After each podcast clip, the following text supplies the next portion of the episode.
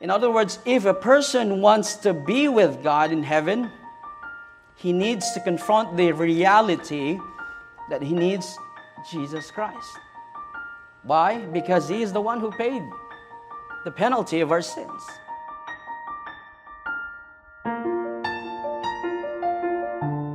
Good evening.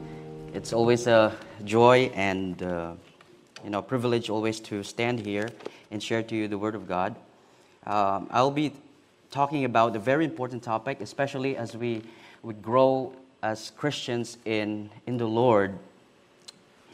And, uh, and just a heads up, we will be using a lot of uh, verses. So if you don't have a Bible, maybe you can use the Bible in front of you. And, uh, you know, you can follow along because uh, my desire is just not to take my word but actually see it from the scripture because that's very important. It is not my word, but it is God's word that we need to take and also uh, use it for our lives. Um, I, will, I will start this sermon by telling you a short story. And I know a lot of you can relate to this because it's actually a Philippine history. And, uh, you know, during World War II, in 1942, American and Filipino forces were under siege in the Philippines. Imperial Japan invaded soon after the Pearl Harbor attack. Actually, it happened in this, uh, early December of 1941. And by early March of 1942, they had uh, uh, battled up uh, the U.S. and Filipino, uh, Filipino forces on the uh, Bataan Peninsula and Corregidor. Some of you maybe uh, went there, but uh, uh, President Roosevelt, fearful that one of the America's most successful and well-known generals could be taken captive by the Japanese, ordered General MacArthur, MacArthur to escape to Australia. His escape by boat from near certain capture was successful. In Australia, MacArthur boarded a plane uh, which took him to Alice Springs in northern Australia. He then boarded a special train, and it was, it, it was at a Terowie train station when, uh, where he uttered the famous phrase, I came out of Bataan and I shall return. Over the next two years, of course, bitter fighting would, would follow MacArthur's promise to come true. And on October 20th of 1944, the war is about to end, MacArthur waded ashore in Leyte after troop, his troops had invaded and secured a beachhead. He then declared triumphantly to a jubilant crowd, People of the Philippines, I have returned. You know, there's someone in the Bible but also promised that he would return. You know who, who's that person? Yes, it is the Lord Jesus Christ. He promised that he will come again. And that's very clear in the scripture. You know, as I follow along, I don't really read much um, in detail when it comes to the news all over the world but I follow the news, you know, browsing and uh, just skimming, skimming the news, in, uh, you know, in different parts of the world. I can't help but think of the return of Christ, especially the rapture. Christ, Christ's Im- imminent return, you know, has a tremendous Im- uh, impact on our day-to-day Christian as uh, in our day-to-day Christian living. Do you know that? And that's why, for me personally, it's very important for us to understand this because really it's really detrimental in how we live our lives as Christian. I personally believe in the pre-tribulation rapture. And to those who are members of this church, you know that that's our firm belief. Someone might say, well, you know, Pastor Sylver, does it really matter to hold a pre, uh, pre-tribulation rapture?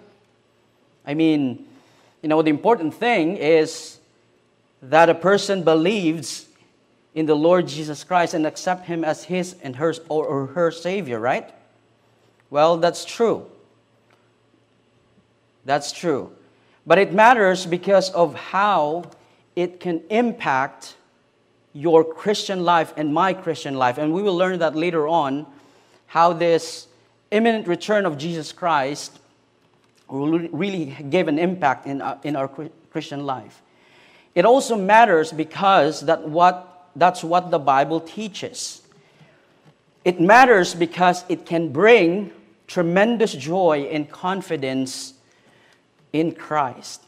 And so tonight, we will look into the topic, the imminent return of Christ, and we will learn how it can greatly impact our Christian lives. But before that, let's pray and ask the Lord to help us learn from His Word tonight.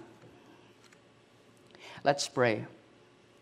Dear Heavenly Father, we thank you for tonight. We thank you, Lord, for those who uh, come and uh, came back from our morning service. We thank you, Lord, for your grace and your faithfulness to this church. And Lord, we ask that you would speak into our hearts. We understand that you are the source of strength and knowledge and wisdom. And how we live our lives, dear Father, we can see it uh, all over the place in your word. And so, Father, help us to understand it, help us to uh, get something, and so that we can, we can use it for your honor and glory. We can use it as we grow in our relationship with you. Lord, speak into our hearts, in our midst tonight. In Christ's name we pray. Amen.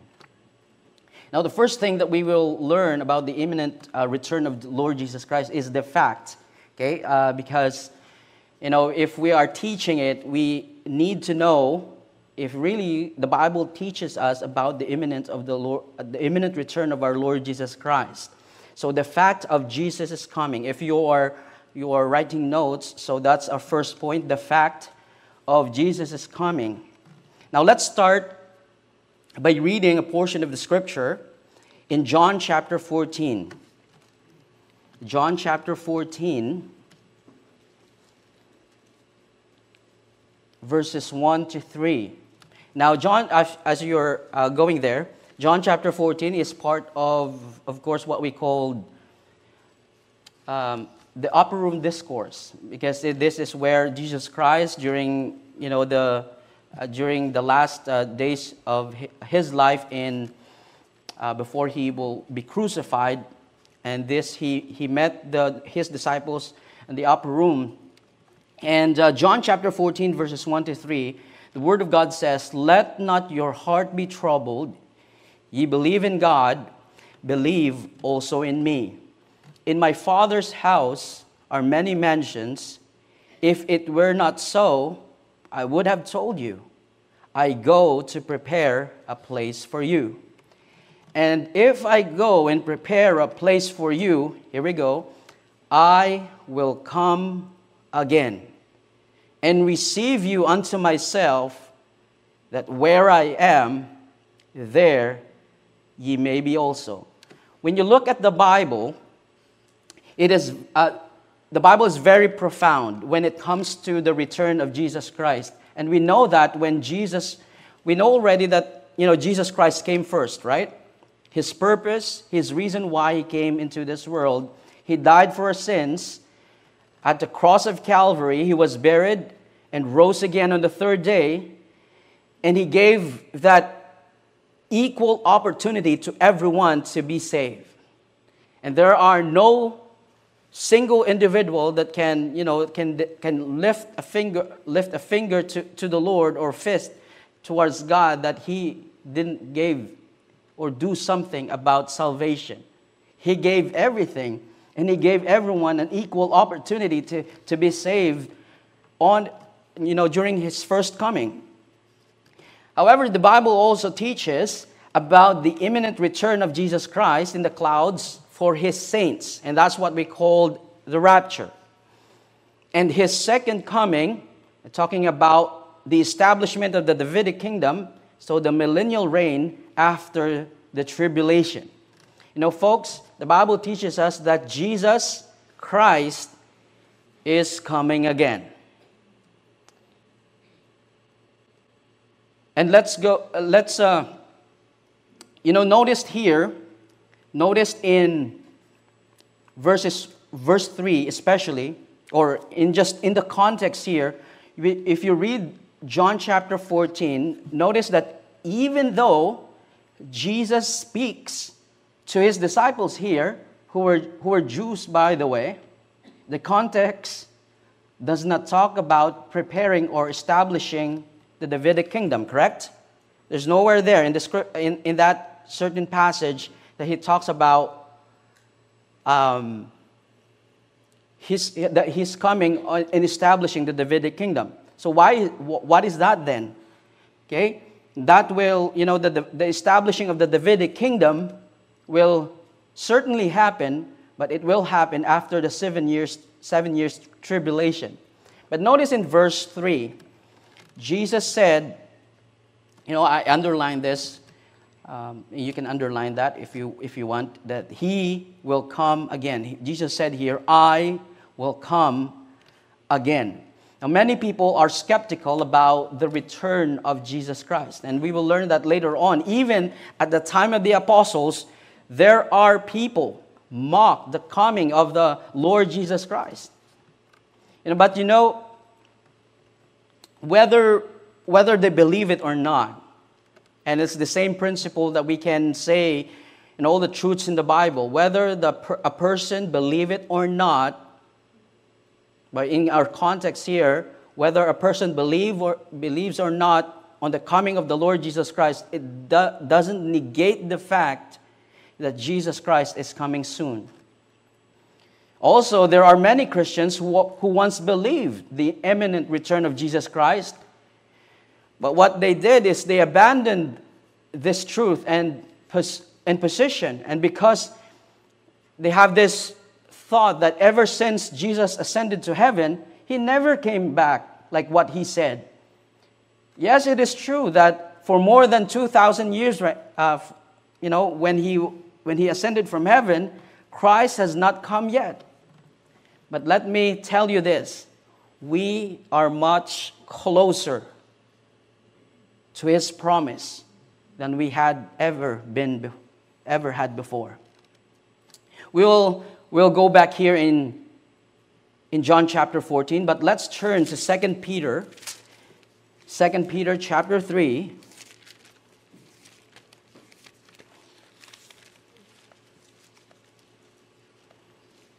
2 Peter chapter 3 verses 3 to 4. 2 Peter chapter 3 verses 3 to 4. The word of God says, "Knowing this first, that there shall come notice in the last days what is that word? Scoffers, walking after their own lusts. And this is what they said, and saying, where is the promise of his coming? For since the fathers fell asleep, all things continue as they were from beginning of creation. Okay, you see, even in the time of the apostle Peter, in the time of the apostles, there are people who still say, well, say, Jesus Christ said that he will come. Where is he right now? He didn't come yet. You know, for 2,000 years, that's what he promised. And Right now, we're looking, we're waiting for his coming, but there are people would say, where, where, Where's the promise of your God? But for me, as, as the way I look at it, is that the fact that there are on the rise of skeptics and mockers of this truth solidifies Christ's promise. Because if you look at it, you see, in the last days. You see, it just solidifies that we are really in the last days. Scoffers will arise and say against Christ's promised return. Now let's go back to John chapter 14. And I want you to see this because in, in verse 3, Jesus said that he will come again and receive you unto myself. Right? It says there in verse 3. In other words, Jesus went to heaven and prepared a place there, and one day he will come again and receive the people unto himself. Well, who are th- these people that he will receive? Now, in context, of course, he's talking about his disciples, but who else? Who else? Well, Jesus Christ answered it, well, indirectly, of course, in John chapter 14, verse 6. Uh, just look at there in verse 6. Jesus saith unto him, I am the way, the truth, and the life. No man cometh unto the Father but by me. Now, I want you to notice first that there are four absolutes there, right? Okay, can you help me out? So, what's the first one that you can see there? Jesus Christ said, He is the way. Okay? It's not a way, but the way. The second one would be, He is the truth. Not just other truth that human, you know, uh, invented, but He is the truth. The third one, He said, the life. Okay? He is the life. And the fourth one, he said, he said there on the phrase, No man cometh unto the Father but by me. Okay, so there's four absolutes there. And do you realize that what, when, when Jesus said this truth, he wanted us to understand how exclusive salvation really is. For since the beginning of time, you know, man always tries to find ways to go to God, but you know, really the Bible is is very clear that it's only G, only God's way that we can go to him. It's only God's truth that we can go to him. It's only his life that we can have eternal life. And no man cometh unto the Father except you go through the Lord Jesus Christ. It means that all other way leads to destruction. All other notions about truth are lies. And all promise, other promises of life, actually leads to death. In other words, if a person wants to be with God in heaven, he needs to confront the reality that he needs Jesus Christ. Why? Because he is the one who paid the penalty of our sins. The Bible says in Romans chapter 5, verse 8, but God commendeth or showed or demonstrate his love toward us, in that while we were, we were yet sinners, Christ died for us. You know, every person who trusted in Jesus Christ as his Lord and personal Savior will have their place in heaven. And that's why when Jesus Christ said, I will come again and receive you unto myself, he is also talking to those who accepted him as his Lord and personal Savior. Now let's go to 1 Thessalonians chapter 4, and I think for me this passage helps us understand how the rapture will take place. 1 Thessalonians chapter 4.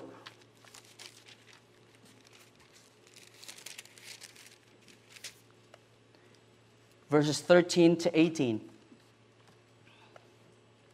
A very, um, a little bit lengthy passage, but if you can follow along with me as I read verses 13 to 18. But I would not have you to be ignorant, brethren, concerning them which are asleep. I'm talking about those believers who died and having that relationship with Jesus Christ. That ye sorrow not, even as others which have no hope.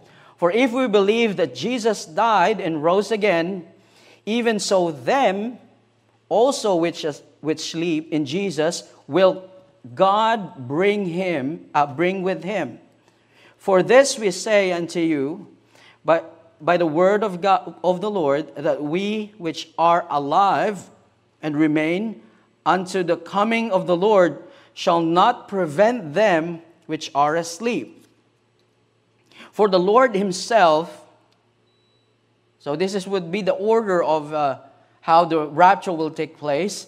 For the Lord Himself shall descend from heaven with a shout, with the voice of the archangel, and with the trump of God, and the dead in Christ shall rise first. So that's the first indication when Jesus Christ will meet us in the clouds.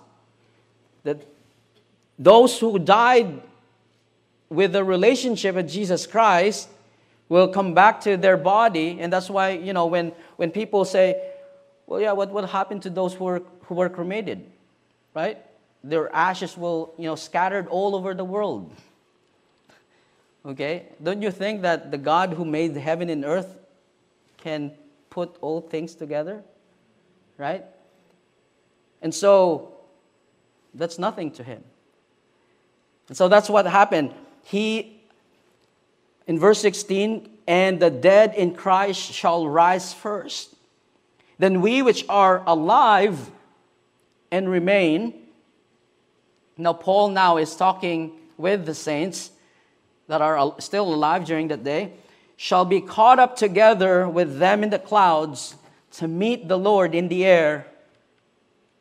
And this is the marvelous phrase. And so shall we ever be with the Lord. Wherefore, comfort one another with these words. And so, according to the verses that we've, we've learned, there's no doubt, there's no doubt that Jesus will return. In fact, Jesus is coming soon.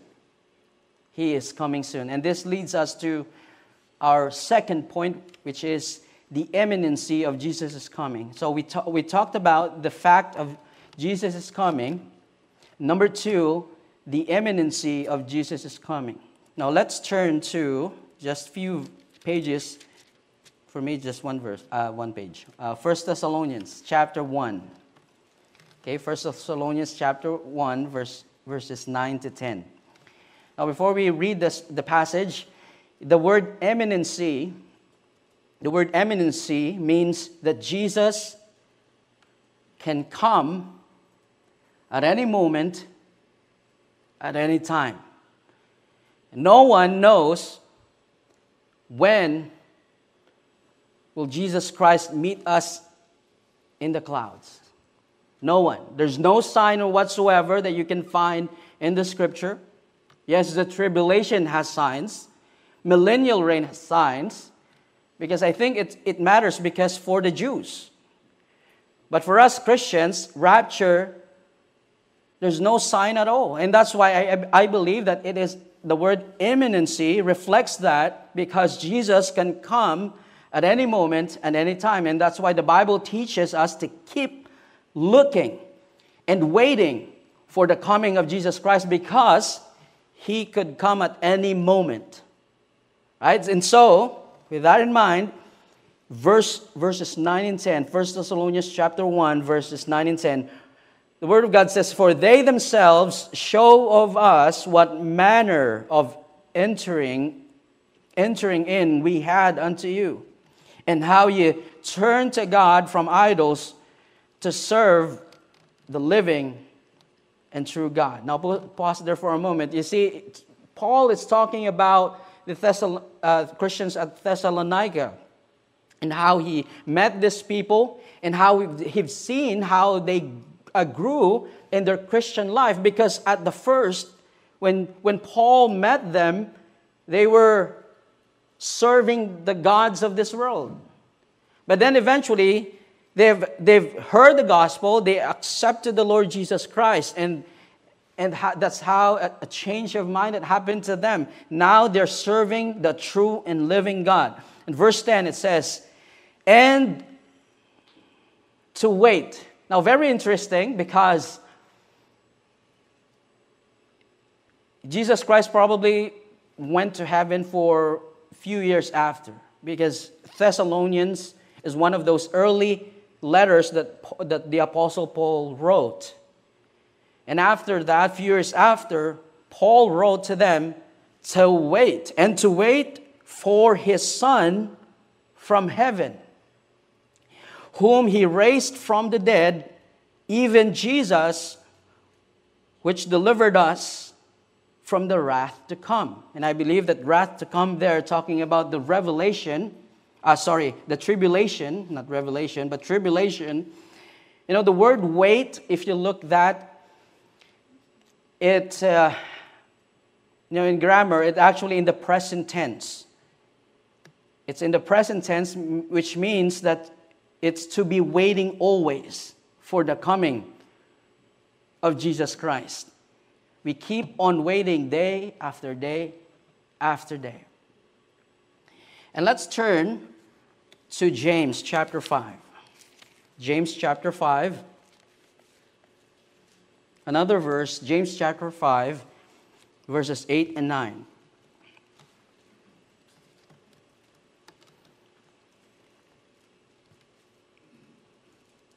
This is James, the half brother of Jesus Christ. And he wrote to the Christians also, and he said, Be ye also patient, establish your hearts, for the coming of the Lord draweth nigh. You see how they would keep on saying that the Lord's return is very near. Verse 9 Grudge not once, one against another, brethren, lest ye be condemned.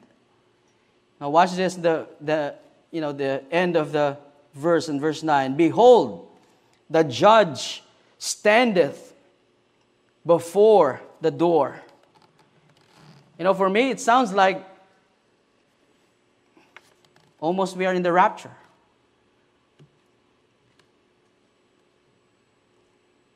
It sounds like the imminent return of Jesus Christ. Jesus is at the door. Another verse, Philippians chapter 3. Philippians chapter 3.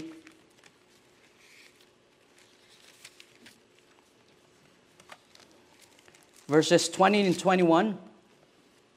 Philippians chapter 3, verses 20, 20 and 21. The Word of God says, For our conversation is in heaven, from whence also will look Okay, so you see there? Also we look for the Savior, the Lord Jesus Christ, who shall change our vile body that it may be fashioned like unto his glorious body, according to the working whereby he is able even to subdue all things unto himself. And the same thing.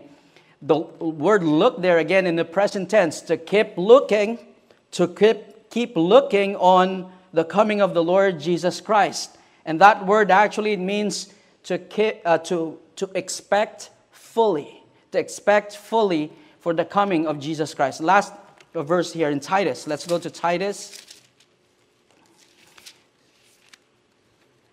Titus chapter 2.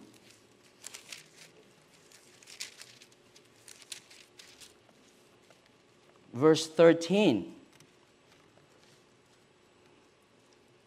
The Word of God says, and again here, looking for that blessed hope in the glorious appearing of the great God and our Savior, Jesus Christ.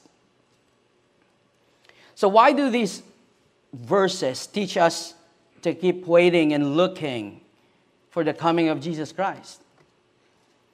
You know why? Because Christ's coming, as what I've said, is imminent. It is imminent. And, folks, this is why I'm so adamant, really, about the pre tribulation rapture. Not only does the Bible teach this, but it also create a profound impact in my life as Christians and in your life as Christians. You know, if you believe, you know, there are basically three more stand when it comes to the rapture. If you believe in mid tribulation or pre wrath tribulation, or if you heard about post tribulation as well, rapture, these verses will have no impact. Will have no impact in your Christian life. And someone, someone might say, well, Pastor Sylver, you don't, you don't know that. Well, you know, I learned, I, I learned a, a thing or two about human nature, right? Human nature. Do you know why many students all of you, I, I think, uh, went to become students or you're a student right now. Do you know why many students hate the unannounced quizzes? Personally, I, you know, I'm teaching Bible college and they always complain about unannounced quizzes, right? Probably for you, I experience it. I, I really don't like unannounced quizzes. Why? Exactly. Human nature, we don't study. We don't want study, like study every day. If I, but if I know that there's a quiz tomorrow, well, I will study. Right? You will you can understand that. Well, of course, if Christ will come back in mid or pre-wrath or let's say post, it doesn't matter even, then we will not keep looking we will not keep waiting for Jesus Christ because we know already. We will just wait for the signs of the first half of the tribulation. And there are many signs for it. You can just look at Revelation chapter 6 and even Matthew chapter 24. You can see it there.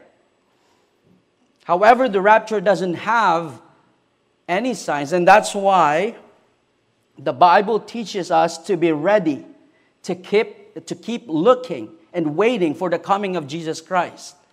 And that's why it's imminent.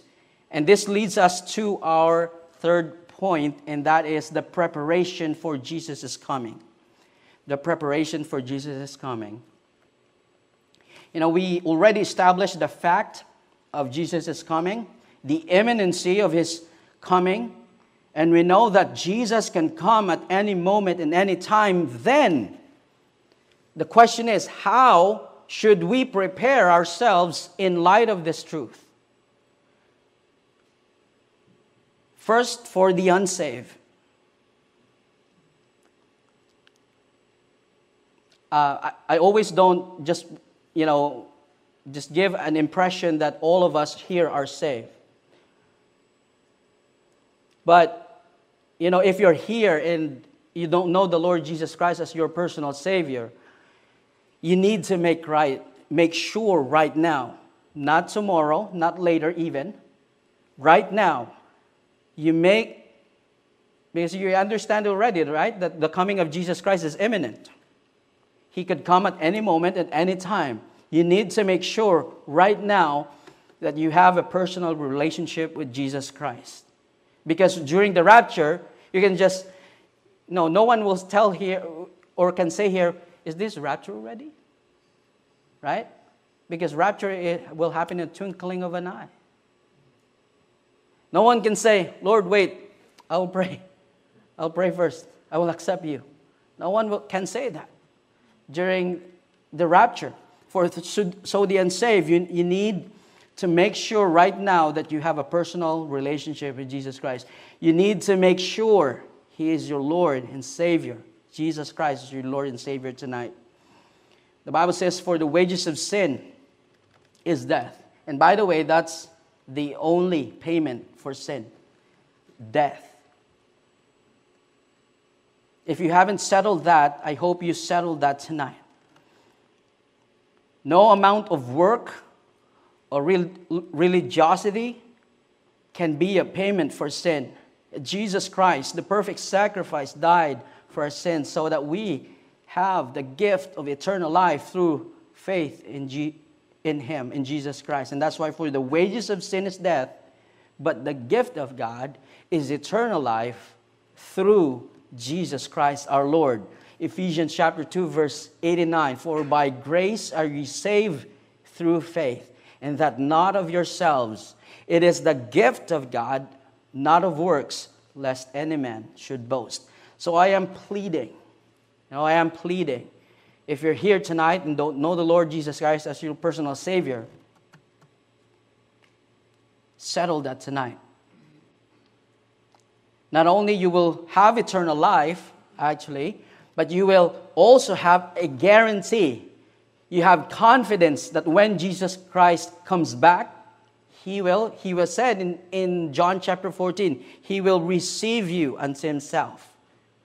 That's your guarantee.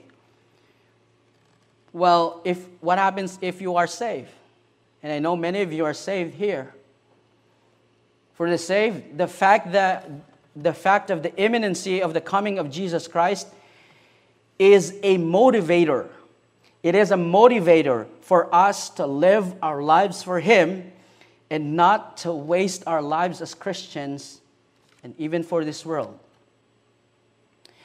Let's turn our Bibles to 1 Corinthians. Let's turn back to 1 Corinthians chapter 15. Maybe you memorize this verse. 1 Corinthians chapter 15, 58. The Word of God says, Therefore, my beloved brethren, be steadfast, unmovable, always abounding in the work of the Lord, for as much as you know that your labor is not in vain in the Lord. You know, this, this concluding statement is based on, of course, Paul is talking about the bodily resurrection of Jesus Christ in this context because the Corinthian believer, believers asked the Apostle Paul about this topic. And then this is his concluding statement in light with the fact or the, or the fact that Christ can come at any moment, at any time. And this means that the more we get older as Christians, I've been saved since 1996. The more we get older as Christians, the more we should abound. And that's what the Bible says here abound in the Lord, not to lay low. Right? Do you understand what, I, what, what this means? Because always abounding in the work of the Lord. But you know, maybe you would say, well, Pastor Sylver, that it's, it's a lot of work. Sure, it's a lot of work. And that's why we see the word labor there. That actually means to toil. You know, there's, there's, there's, there's this lots of work. And because God knows that it's not easy, of course, he provided all the resources for us to live for Him. And most of all, let's not forget every Christian, all of us, all Christians, have the Holy Spirit's power. Well, of course, only if we yield unto Him. Now let's turn to 1 John chapter 2 verse 28. 1 John chapter 2.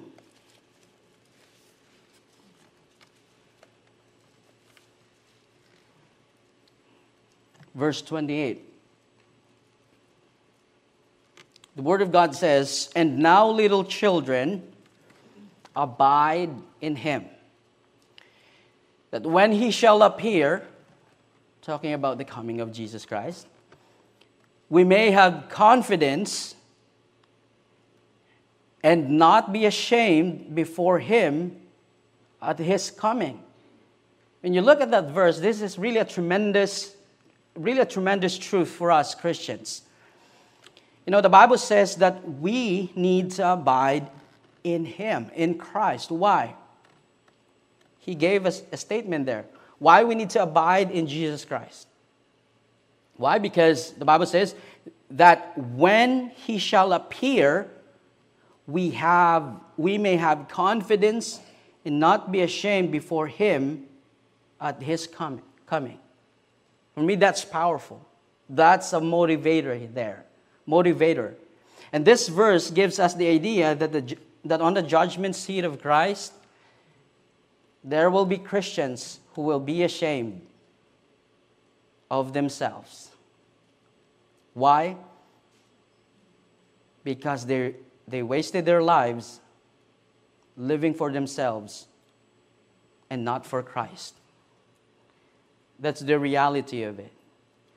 And I think John, through the inspiration of the Holy Spirit, wrote this, and God tells us that, you know, we need to make sure that when we stand, when we see the Lord Jesus Christ face to face, we have this confidence and we and not to be ashamed when we see him. Now, how does this impact? As what I've said, we, we, we can learn about the impact of the coming of the Lord Jesus Christ in our Christian life. You know, the imminent return of Christ at the rapture will motivate us in many areas of our lives. First, it will motivate us to abide in Him. And that's what First John is trying to tell us abide in Him. It's the same as the word that was meant was Jesus Christ used in John chapter 15, right? If you want to be fruitful Christian, what do you need to do? To do your own way? No. Jesus Christ said, Abide in me, right? Abide in me. He said that in verses 4 to 5 in order for us to be pr- fruitful. You know, ab- abide means to stay, to stay, to remain in fellowship, to be close to Christ. And this means to stay in close fellowship with Christ till he comes. That's the first thing. It, you know, uh, secondly, as we abide, it will give us confidence when we see him. It will give us confidence when we see him. The word confidence means boldness. If you think of it, it is the idea of nothing to hide. It is the idea of nothing to hide and therefore able to stand with cheerful courage and assurance, knowing that you live your life for the Lord. You know, if you really think of it, wouldn't it be amazing that when Jesus raptures you or us, you're doing His will? Right? We all want that. We all want that. When Jesus Christ, all of a sudden, you're here at the church. You're not in the party whatsoever. I'm not saying that party is wrong, okay? But you know, you're doing you're doing the will of God. You're, you're living your life for Him. You are serving Him faithfully. And uh, you know, you know, you can imagine that you're reading the Bible or uh, witnessing to others or serving Him in the church or praying or attending the church services, and all of the sudden, in the twinkling of an eye, you say, Oh, I'm in heaven. You see Jesus Christ.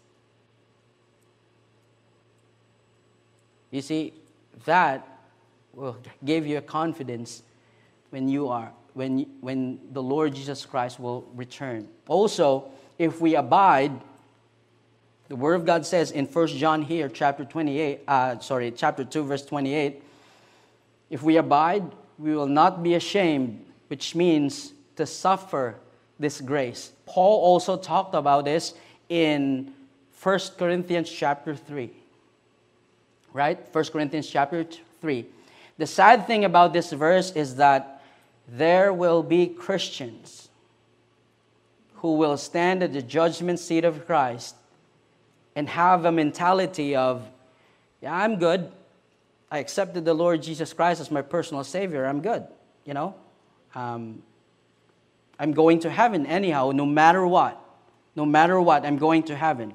And decide to live for themselves, who decide to not go to church or maybe not do uh, letting our, your uh, lights shine before uh, anyone, stop soul winning, stop serving, stop reading the Bible and pray. And the Bible says that they will be ashamed when they will see Jesus Christ. And really, personally, if, I, if you really read that, and I think for me personally, it's like, I don't want that. I don't want that to, be, to happen. Yes, I will be in heaven. But the thing is, I will suffer this grace in the sight of the Lord. With all the things that Jesus Christ done for me, I will not do that. Um, you know, so 1 Corinthians chapter 3 verse 15 says that they shall suffer loss. They that shall suffer loss. That's why it is important to abide in Christ. Very important passage. And also it will motivate us not only to abide in him, but also it will motivate us to live pure lives. And for that, let's just here in the same same uh, book, First John, but it's in chapter 3, verse 3. Uh, verse 3.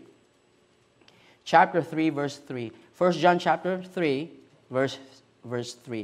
For the sake of time, I, you know, I'll, I'll just read here. And every man that have this hope, okay, if you read the context of that, okay, it's talking about the coming, right? The coming of Jesus Christ. And every man that hath this hope in him purifieth himself even as he is pure. Well, wait a minute. Wait a minute. I thought we were already pure when we accepted the Lord Jesus Christ. Right? Well, positionally, that's true. Positionally. In Christ, we are pure, but this has to do with our Christian life, you know, our sanctification. We need to be separated from the things that are evil and sinful. We need to be separated from the world and not to conform to it. Romans chapter 12, verse 2. And I'm, I'm, I'm not talking about perfection here because perfection can no man attain as long as we still have the old nature battling against the new nature. in fact, Jesus, uh, John is also talked about in first uh, in chapter 1 in the same book, he said, If you say you, you don't have sin, what are you? If you, you say you don't have sin, what are you? Yeah, you're a liar. Okay, so John even understand that. Okay, understand that that during our lifetime as Christians, God is doing and working in our lives for us to be more like the Lord Jesus Christ. But of course, perfection can be attained when the Lord Jesus Christ comes and, and returns. Look with me in Titus chapter 2. Titus chapter 2.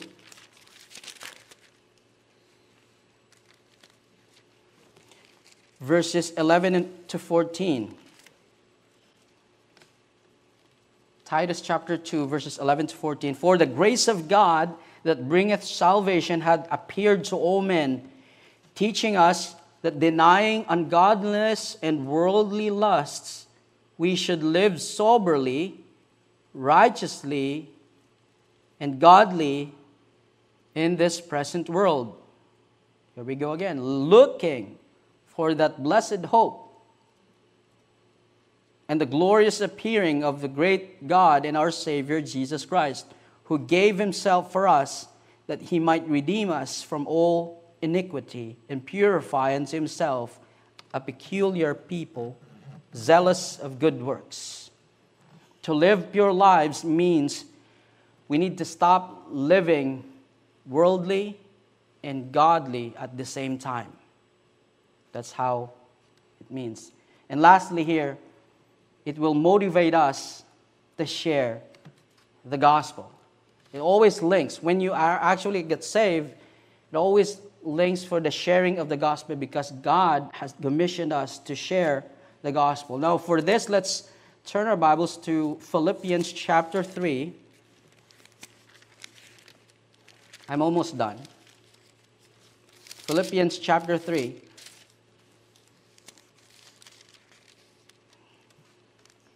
Verse 17, I will start reading here.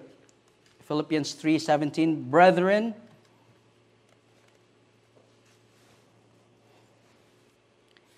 Brethren, be followers together of me, and mark them which walk, so as ye have us for an ensample.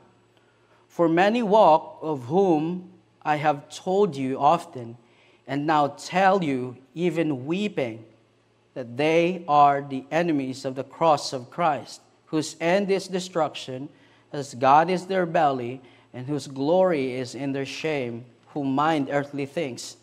For a conversation, for a conversation is in heaven, from whence also we'll look for the Savior, the Lord Jesus Christ, who shall change our vile body, that it may be fashioned like unto his glorious body, according to the working whereby he is able even to subdue all things unto himself. Chapter 4, verse 1. Therefore, my brethren, dearly beloved and longed for, my joy and crown. So stand fast in the Lord, my dearly beloved. And I beseech Euodias and beseech Syntyche that they be of the same mind in the Lord. And I entreat thee also, true yoke fellow. This is what the Apostle Paul said help those women which labored with me in the gospel, with Clement also, and with other my fellow laborers whose names are in the book of life. Rejoice in the Lord always, and again I say, rejoice. So, the coming of the Lord Jesus Christ will motivate us to share the gospel. Now, turn with me, and this is the last verse that we will go in Romans chapter 13. Romans chapter 13, verses 11 and 12. Romans chapter 13, verses 11 and 12. And that knowing the time, that now it is the high time to awake out of sleep. For now is our salvation nearer than when we believe. The night is far spent, the day is at hand. There we go again. Let us therefore cast off the works of darkness and let us put on the armor of light. Now, tonight we understand that Jesus Christ is coming soon and he can come at any moment, at any time. Now, how many of you remember the day you were saved? Yes? Maybe? Yeah? Many of us remember that you were saved. Aren't you glad that someone shared to you the Word of God? That someone shared to you the gospel? You are glad, right? You are glad. And because of that, you have now the gift of eternal life. But not only that, you are assured that when Jesus Christ will come back, he, you, and I will be with him for eternity. That's an amazing news. You are saved today because they obeyed the God and shared the gospel to you. God is calling every Christian to do the same. Would you do the same? Would you do the same? Share the gospel to the lost and live for Him. Now, is it possible that you are here tonight and you have not repented of your sins and accepted Jesus Christ in your heart and life to save you and take you from heaven one day? If not, I encourage you to settle it tonight. Thank you for watching the message today. We invite you to join us again every Sunday and Wednesday for more inspiring messages from God's Word.